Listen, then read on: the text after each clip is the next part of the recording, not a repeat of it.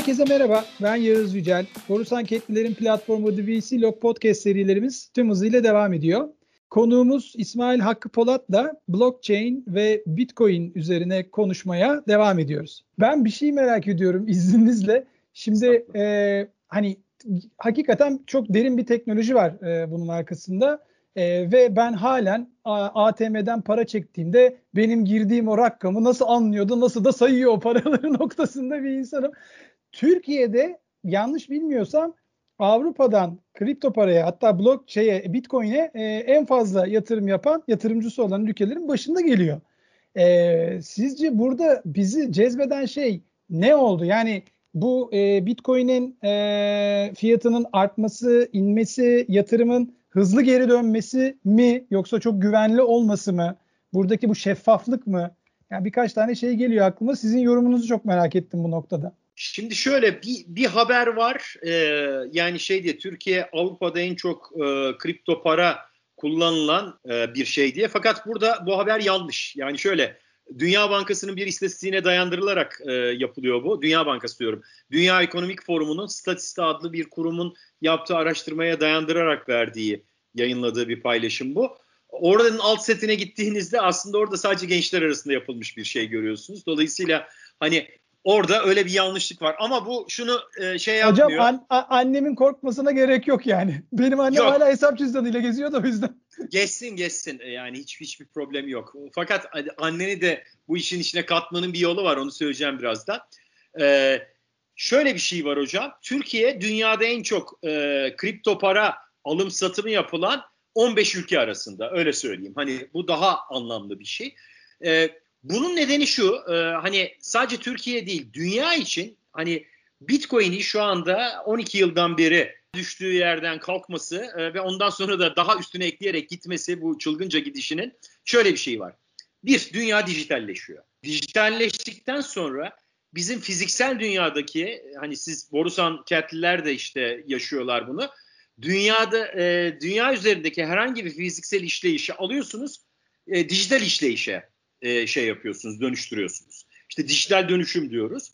Bu dijital dönüşümün ikinci aşaması olan merkezsizleşme biraz daha fiziksel dünyadaki işleyişe yaklaştırma olarak geliyor onu.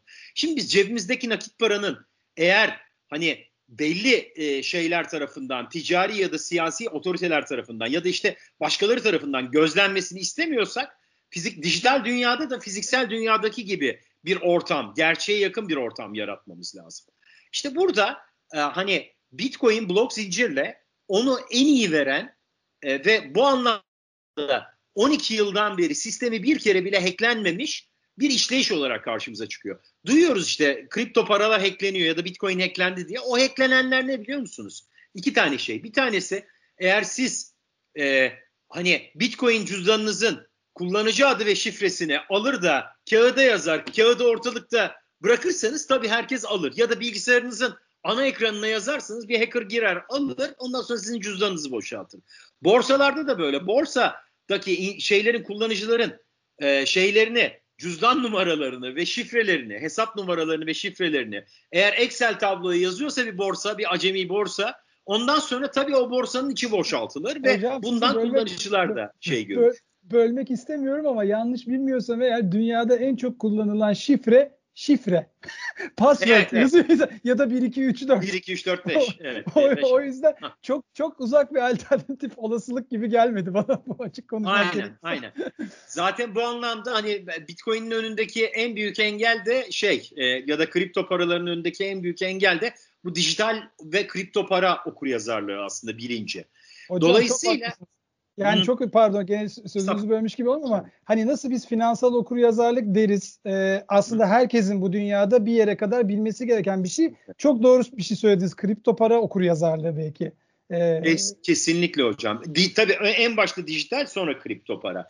Çünkü e, şeyiniz cüzdanınızı güvenlikle tutmanız ya da o şifreyle şeyi ayrı yerlerde tutmanız gerektiği ya da gizli bir yere yazmanız gerektiği en başta kendi sosyal medya hesaplarınız ya da e, böyle kurumsal hesaplarınız için de geçerli. E, yani o açıdan e, bu şey. Fakat özellikle Türkiye gibi ülkelerde tutmasının nedeni şu. Birincisi bizim zaten altından gelen bir şeyimiz var. Yani biz bu enflasyon deneyimini uzun yıllar yaşayan bir ülke olduğumuz için hani genellikle bizde mesela kadınların özellikle hani bir ailede ki kadının en önemli rolü biraz daha ailenin şeyini çevirmektir. E, biliyorsun e, aileyi çekip çevirmektir. O anlamda e, genelde erkekler bunu beceremez. E, hani para yönetimi, şey yönetimi tasarruf kısmı genelde kadınların üzerindedir.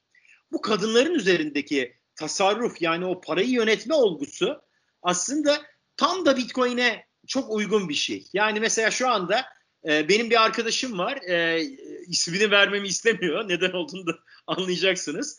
E, 2013 yılından beri e, işte şeyin e, bu arada kadın e, 2013 yılından beri parasının belli bir kısmını yani daha doğrusu birikimlerinin belli bir kısmını işte atıyorum şimdi maaş alıyor mesela aldığı maaşın yüzde üçünü beşini beşiyle bitcoin oluyor her ay düzenli olarak ama fiyata bakmadan.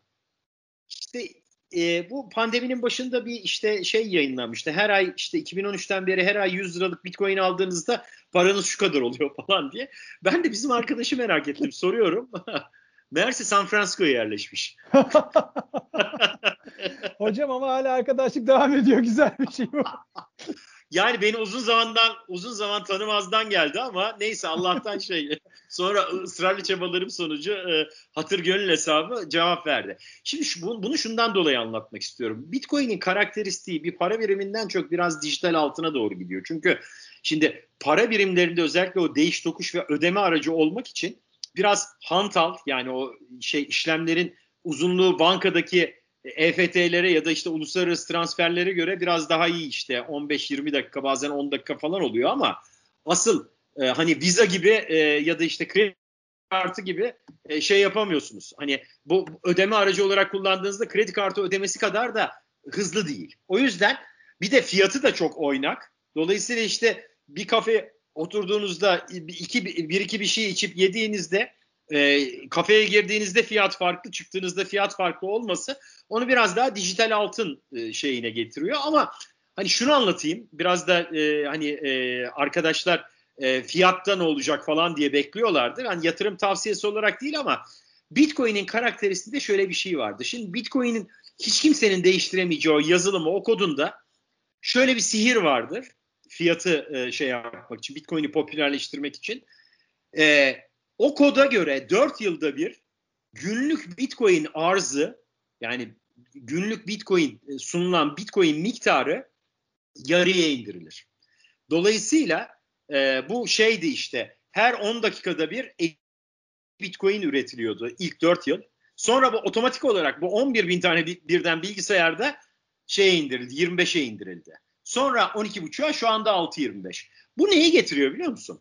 Ee, şimdi bir e, böyle bir dört yıllık bir arz düşümü var. Bu arz düşümü herhangi bir şekilde konjonktürel bir e, taleple karşılaşıyor ve özellikle bu ilk arzın düştüğü anlarda bu taleple e, taleple karşılaştığında ekonominin klasik kuralı aslında hayata geçiyor. Bir malın, bir işleyişin arzını yarıya indirirseniz, talebi de arttırırsanız fiyatı artar. Bu da çok basit biçimde bunu yapıyor aslında. O yüzden de 4 yılda bir yani 2013, 2017, 2021 ve 2025 özellikle Bitcoin için altın yıllardır. Genellikle işte bu şeylerin e, neydi e, fiyatların artacağı ama her arkasından da keskin biçimde düşeceği yıllardır. Dolayısıyla Hocam, hani tüyoyu aldık yani. Tabii işte şu andaki artışın şeyi o. Aslında kaynağı o. Yani bu bunu Bitcoin'i en başından beri takip edenler ya da bu şekilde okuyanlar bilir zaten. Yarılanma derler. İşte Bitcoin'in arzının yarılanması derler. O, o arz yarılanması denk geldiği zaman o yıllarda şey yapar. Bu sene de yine benzer aynı şekilde gidiyor. Tabii ama bunun nerede duracağı ve o durduktan sonra ne kadar edeceği hiç belli olmaz. O yüzden de hani Bitcoin ile ilgili şöyle bir şey vardı. Günlük alım satım yerine bu şekilde ya böyle küçük küçük alarak hani uzun vadeyi yayma ya da hani şu ana kadar bu 12 yıl içinde 3,5 yıldan fazla Bitcoin'i elde tutanların hiçbirisi zarar etmemiş. Bir de onu söylemek lazım. Harika. Dolayısıyla Hocam, şey bu. Genel Hocam durum. yani Türkiye örneğine dair verdiğiniz e, aslında açıklama şey gibi geldi bana. Hani bir jenerasyon sonra e, yastık altında Bitcoin. Eskiden altın tutulurdu. Ha. Yastık altında Bitcoin. Şimdi oraya geleceğim zaten Yağız Hocam. Şimdi Türk insanında bir defa e, böyle bir hani altın e, şeyi var. Elde altın tutma ve normalde enflasyon karşısında istikrarsızlaştığında dolara ya da şeye gitme var. E, altına gitme var. Fakat şimdi şu anda pandemiyle beraber görünen konjonktürde aslında hani ülkelerde özellikle çok dolar, çok euro, çok TL, çok yuan falan filan basıldığı için ülkelerde bundan sonra pandemi sonrasında gelebilecek de bir hiper enflasyon dönemi var. İşte başta altın ama Bitcoin şu anda yavaş yavaş da Bitcoin kendini bu hiper enflasyondan korumak isteyen özellikle dijitalliği iyi bilen e, gençler özellikle genç kuşak dijital işlerde çalışanlar artı e, böyle bir takım girişimciler için oldukça cazip bir şey güvenli liman basımı veriyor burada. E, bunu eğer iyi kullanır ve bunu uzun vadeye yayarlarsa insanlar ya da şirketler o zaman buradan şey yapıyorlar. E, neydi? Bir şekilde hem hiper enflasyona karşı korunmuş oluyorlar, satın alma güçlerini korumuş oluyorlar. Hem de uzun vadede hemen hemen en optimum ya da en karlı yatırım yapmış oluyorlar. Ama bu dediğim gibi günlük alım satımlarda işte görüyorsunuz Bitcoin'in fiyatı bir e, 450 bin liraya çıkıyor mesela bugünlerde 450 bin lira civarında. Ondan sonra bir böyle bir şey geliyor 300 bin liraya iniyor. Sonra tekrar 500 bin liraya çıkıyor. Sonra 250 bin liraya iniyor. Yani o yüzden böyle çok para yatırmak hani evi arabayı satayım bu işe gireyim e, falan gibi bir şey değil bu. O, o zaman işte zaten dayanamıyorsunuz bunun şeyini. Çünkü siz evi arabayı satmışsınız. işte 400 bin liradan almışsınız. 500 bin liraya çıkınca çok mutlusunuz. Ama Nasrettin Hoca'nın kazanı fıkrası gibi 200 bin liraya düşünce kimyanız değişiyor. O yüzden hani ben hep şeyi söylüyorum. Hani siz eğer buraya bir yatırım aracı olarak bakmak istiyorsanız önce hani atıyorum şimdi birkaç bin liralık alın mesela. O çıktığında nasıl bir duygusal şeye giriyorsunuz, psikoza giriyorsunuz. Ama çok indiğinde nasıl bir psikoza giriyorsunuz bir bakın. Kimyanız nasıl değişiyor? Bu, bu değişikliğe e, şey yapabilir misiniz? Evi arabayı sattığınızda dayanabilir misiniz? Bütün bunlara bakmanız lazım. Hocam doğru. Bir de belki şey tarafı da var. Yani şimdi evi sattın diyelim verdiğiniz örnekten gidelim 400 bin liraya. E Bitcoin çıktı ne bileyim 6 ay sonra 500 bin liraya. E 6 ay sonra sen 500 bin liraya o evi alabiliyor musun acaba e, sattığın evi? Bir de o tarafı Tabii. var işin. Yani. Tabii. Ya işte o yüzden e, hani burada özellikle ben şunu şey yapıyorum. Bu sistemi anlamayan, bu sistemi okumayan, bu sistemleri yani sadece Bitcoin değil diğer kripto paraların ne işe yaradığını, yarayacağını, umut verip vermediğini incelemeyen şeyler için, insanlar için bir uzak durun diyorum. İkincisi uzak durmamalı, uzak durmamanız halinde de bu işin bahisten, at yarışından ya da kumardan bir farkı yoktur diyorum. Eğer yeterince donanımlı değilseniz, yaptığınız yatırım bilinçli değilse, bilinçsiz olarak yaptığınız her türlü yatırım, neye yatırırsanız yatırın, ister TL'ye, ister dolara, ister başka bir şeye, kumardan farksızdır. Bu kadar basit. Çok doğru hocam.